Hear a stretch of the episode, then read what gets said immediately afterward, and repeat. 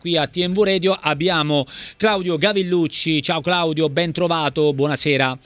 Ciao Marco, buonasera a te e a tutti i radioascoltatori. Intanto come sempre grazie eh, per eh, la disponibilità. Claudio, eh, con te avevamo detto andiamo ad analizzare il primo tempo eh, per quanto riguarda la direzione di gara e poi mh, lo ricordiamo ai nostri ascoltatori a fine gara eh, daremo così una, uno sguardo totale alla gara di Maresca per, con Claudio Gavillucci che sarà con noi nel post gara. Quindi primo tempo, primi 45 minuti Claudio. Allora, io direi che è stata un'ottima prova da parte di Maresca, quindi ha superato il primo tempo in maniera brillante, eh, una partita corretta, eh, che ha gestito i, diciamo così, con personalità, eh, è stato tirato fuori soltanto un cartello giallo al 33esimo, al 33esimo su Barella mm. per una, un tackle negligente eh, su eh, Teo Hernandez.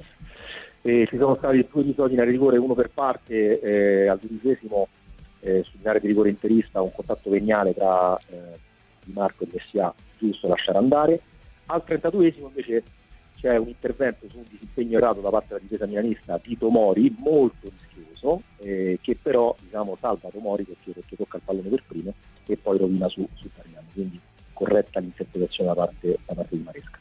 Curiosità al 44esimo quando Maresca interrompe l'azione in maniera repentina eh, con Barella che si stava per involare eh, davanti a, alla porta del, del, Milan, ma giustamente interrompe in maniera repentina perché c'è uno scontro tra le teste di Tomori e Geco e in quel caso l'arbitro deve eh, interrompere immediatamente il gioco perché anche un, una manciata di secondi, in caso qualora l'infortunio fosse un infortunio grave, eh, sono fondamentali. Quindi corretta anche in quel caso l'interpretazione da parte, da parte.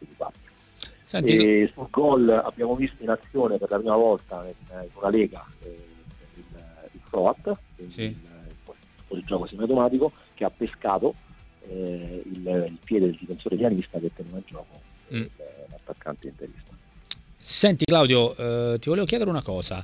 Ho notato, eh, io l'ho sottolineato in diretta, al secondo minuto c'è stato, secondo me, eh, un brutto fallo eh, di eh, Tomori su Geco certo. ci poteva stare il giallo, però lì ha scelto il dialogo. Maresca, allora, nei primi minuti ha dialogato io... tantissimo, però lì per me il giallo ci stava. Volevo chiedere un tuo allora, pensiero.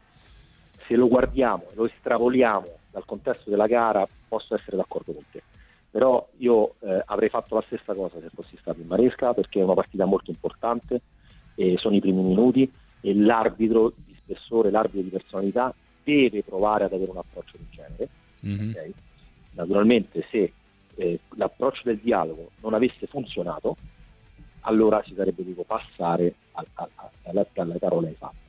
Mm. Invece questa cosa ha pagato, e abbiamo visto che eh, diciamo, la partita è scivolata via e, e, e ricorrere al cartellino giallo solamente successivamente quando poi il, il risultato non era più in, in balance, cioè ormai si era un pochettino aperto mm-hmm. il gioco, il, l'equilibrio si era, si era non, non, era più, non, erano più in equilibrio e quindi eh, ha cambiato un pochettino l'atteggiamento. Però io nei primi minuti sono, d'accordo, eh, sono stato d'accordo con, con, l'approccio di Maresca, che io vorrei ricordare non è eh, diciamo, eh, famoso per essere un arbitro che dialoga molto, eh, nel senso che il suo storico ci dice altro, quindi sono stato anche un po' sorpreso, ma mm. questo ci dà anche un'indicazione della della maturità che Maresca negli ultimi anni ha avuto. No?